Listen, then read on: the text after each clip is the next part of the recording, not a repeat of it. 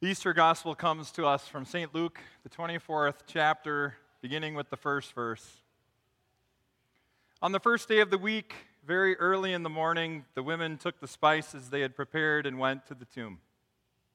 They found the stone rolled away from the tomb. But when they entered, they did not find the body of the Lord Jesus. While they were wondering about this, suddenly two men in clothes that gleamed like lightning stood beside them.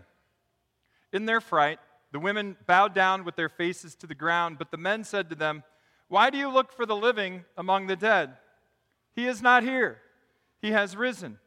Remember how he told you while he was still with you in Galilee when he said to you, The Son of Man must be delivered over to the hands of sinners, be crucified, and on the third day be raised again. When they came back from the tomb, they told all these things to the eleven and to all the others. It was Mary Magdalene, Joanna, Mary, the mother of James, and the others with them who told this to the apostles. But they did not believe the women because their words seemed to them like nonsense. Peter, however, got up and ran to the tomb. Bending over, he saw the strips of linen lying by themselves, and he went away wondering to himself what had happened. This is the Easter gospel. Please be seated.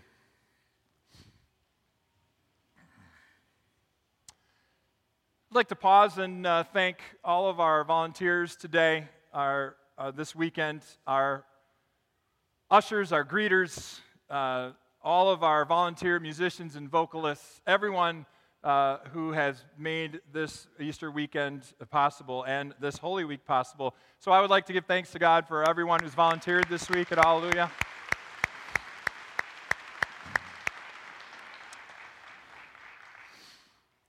Holter Lake sits about 45 minutes north of Helena, Montana. And Holter Lake sits above a dam called the Holter Dam. And um, it's really a reservoir on the Missouri River, but it's now a lake because obviously the dam has, has, has expanded the waters and the depth. And you see on the bottom right image uh, Holter Lake. It's about an hour plus drive uh, back in the day when I was a little kid living in Great Falls, Montana, from Great Falls.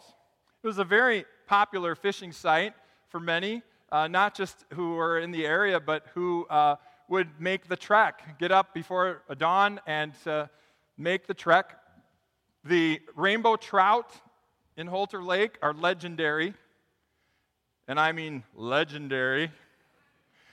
How many fishermen and women do we have here? How many anglers? How many want? Yeah? All right. Well, my dad was one of those guys. He would uh, maybe just a couple, three times a year during the fishing season get up with his buddies uh, and make his way to Holter Lake because the fishing was extraordinary. If, you've ever, if you're ever in the area, I'd highly recommend it uh, for you fishermen and women out there. My brothers had gone. My dad had been with his buddies. I had heard it was a really awesome experience. My two older brothers, uh, three years apart, were all three years apart, so I was waiting patiently for my turn. I was probably first grade. First grade. My dad promised he was going to take me with the guys, with the men. It was my turn. It was my turn. I was going to go, not my brothers, me. My dad was going to take me with his buddies, and we were going to go fishing. We were going to get up before sunrise. We were going to do the whole thing, the hour plus drive, all the, you know, I was going to be a big boy now. I woke up. I thought, that's strange. The sun's up. Made my way down the hallway to the kitchen. Hmm, where's dad? Where's dad? Oh, honey, he, he's not here. He, he went fishing. What? He promised me. He promised me. This was my chance. This was my chance. He promised me. And I cried. I said, I cried. Thank you. I wasn't feeling the love there. I mean, come on, people. I cried like I've never cried before because this was the time, the first time I realized a dad, a parent, can break a promise. I wasn't with him. I don't know if he thought last minute, you know, it's just not maybe not the best day, or maybe there was an extra guy who he didn't know was coming, or, or maybe he just thought it would be a nuisance to bring me along this time and I wasn't ready. Whatever the reason, my dad broke his promise to me and it broke my heart.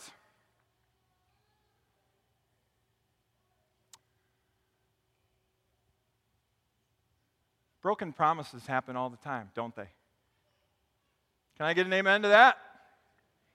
Pastors stand here on the altar. The, the groom is here, the bride is here, and they hold hands and they look at one another and they vow to love one another through good and bad through the rest of their lives. Well, recent statistics in our country suggest that 40% or more of those marriages uh, end in divorce. It's even a worse percentage for remarriage.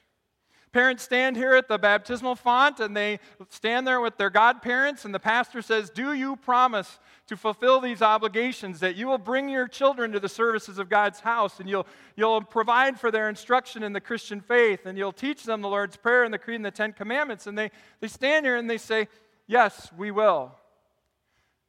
Fast forward the tape to the youth or child's faith in jeopardy because the promises of the, in the waters of baptism the, have been broken by the parents and godparents.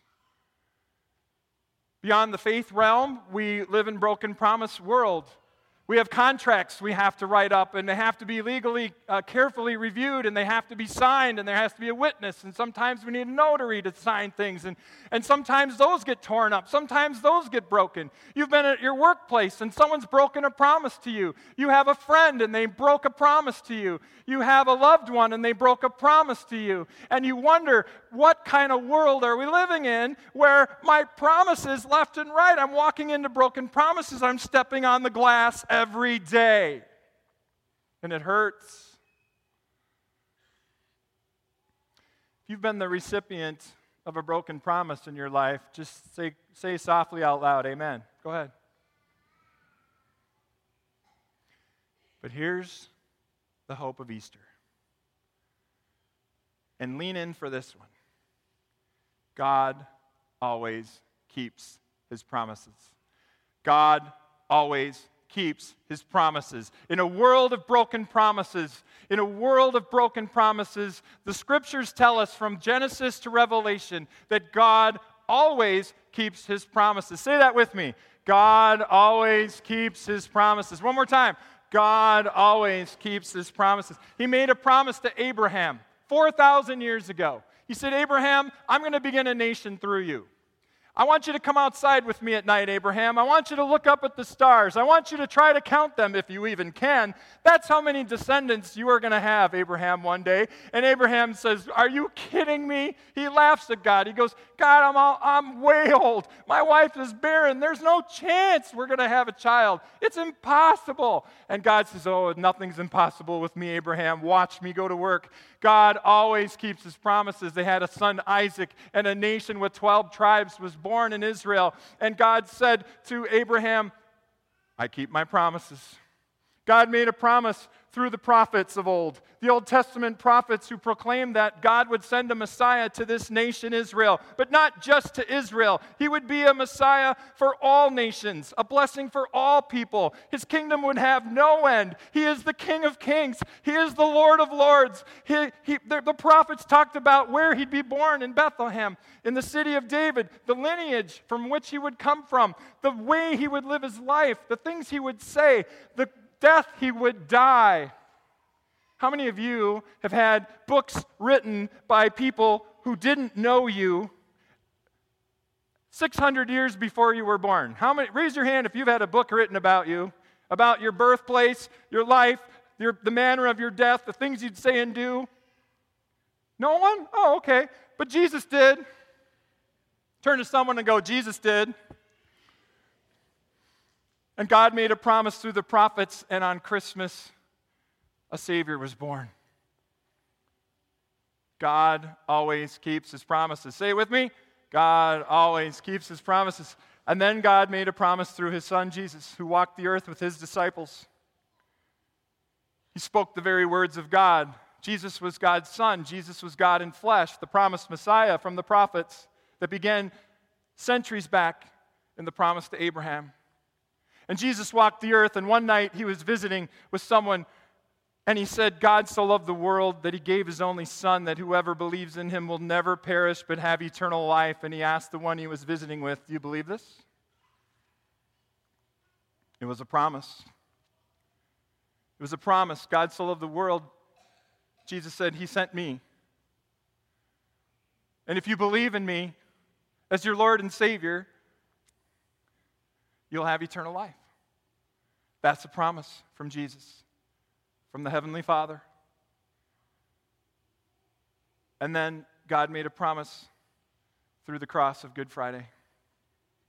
On Good Friday, we gathered here in the darkness to hear the seven last words from the cross of Jesus before his death. He stretched out his arms and he paid the price for your sins and mine. He took the weight of our sin, the weight of our burdens, the weight of our death. He stretched out his arms on that cross. And God said, I'm going to make a promise through this cross that I love the world so much that I would sacrifice my son, who was righteous, who did not deserve to die, to pay the penalty for your sin and my sin on the cross so that we could be forgiven, so that we could have eternal life. God made a promise through the cross, and we discover this morning that God always keeps his promises because the story of Jesus doesn't end on that Good Friday cross. It continues through the empty tomb this morning. Look what the messengers in white said to the women who went to that first, uh, went to that Easter tomb on that first Easter morning. But the men said to the women, Why do you look for the living among the dead? He is not here, he has risen. Look at that next line. Remember how he told you? Say that with me. Remember how he told you? Remember?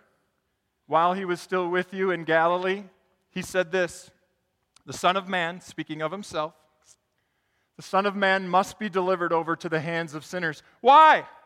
To pay the price for your sins and mine. He must be handed over to pay the price you could never pay. He must be hand- delivered over to the hands of sinners, be crucified, and on the third day be raised again. And that's exactly what happened. The tomb was empty. Then the women remembered the words of Jesus God always keeps his promises. Say it with me God always keeps his promises. A promise rises today. A promise rises from the grave. The tomb is empty.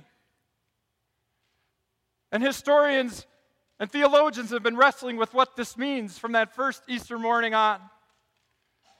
The rational explanation, after all the other options have been considered by Christians and atheists alike who've come to the same conclusion, the obvious, obvious reason is Jesus rose from the dead.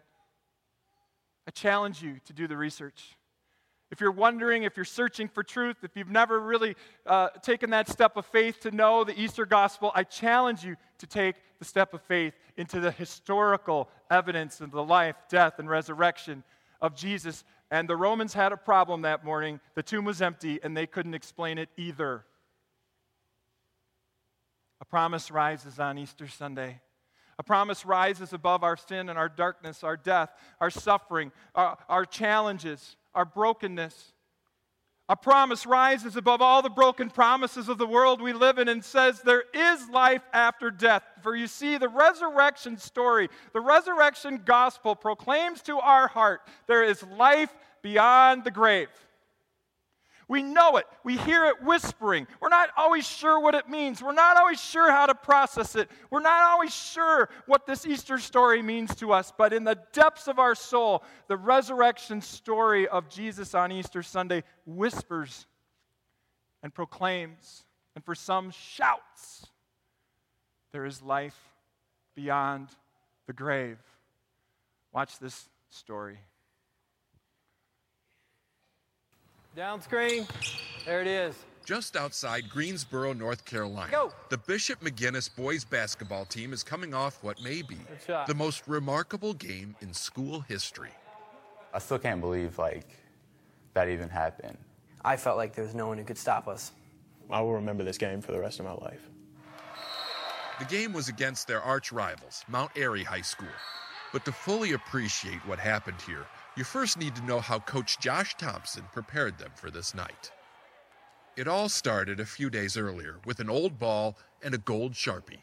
Coach Thompson told each player to pick someone to dedicate the game to. Could be an uncle, grandpa, one kid picked his parents. They all enjoyed the exercise, but safe to say, no one took it more seriously than junior guard Spencer Wilson. He picked his friend, Josh Rominger. Josh's passion for life just really drew me towards him. Spencer and Josh were two great friends with one lousy thing in common. They both had cancer. The difference was Spencer beat his, and Josh didn't. He died nine months ago.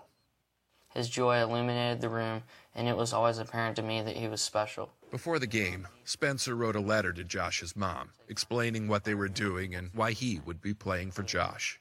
Just wanted to let you know the impact your son has on my life to this day. I will never forget him. Play for Josh. I read it and cried. Josh's mom, Dina Rominger. They just had that bond. Nobody else knew how Josh felt except for Spencer. Spencer says he still thinks about Josh every day. That's why this opportunity meant so much to him. During the timeouts when we touched the ball, you know, I, I found where I wrote Josh, and I looked for that and uh, Put your hand on it put my hand on it every single time. and thought of him. Yes. So, meant a whole lot to me. Which brings us to the end of that game. With two seconds left on the clock, Bishop down by a point, and their rivals at the free throw line, Bishop needed a miracle. And some say that's exactly what they got. Rebound comes down to Gardner. He leads it ahead to Wilson. He's going to lob it up from three-quarter court. That's got a shot. It's good! Oh, my goodness! Spencer Wilson from 50 feet out wins the game for the Villains.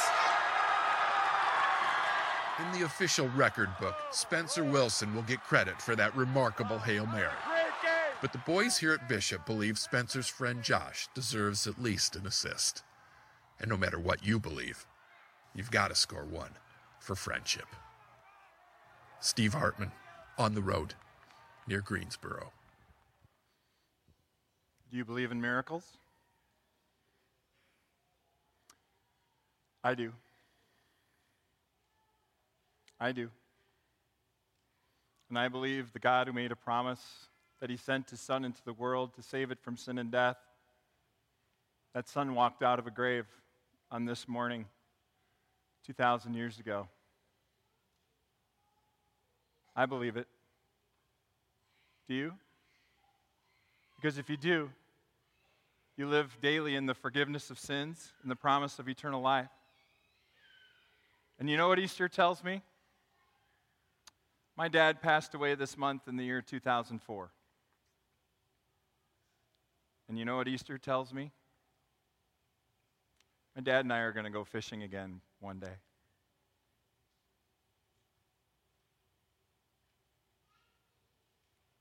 You bet we are. And I'm going to see that spark in his eye, that smirk in his grin. And we're going to be in God's heaven. God always keeps his promises. Will you say that with me one more time? God always keeps his promises. He is risen. Amen.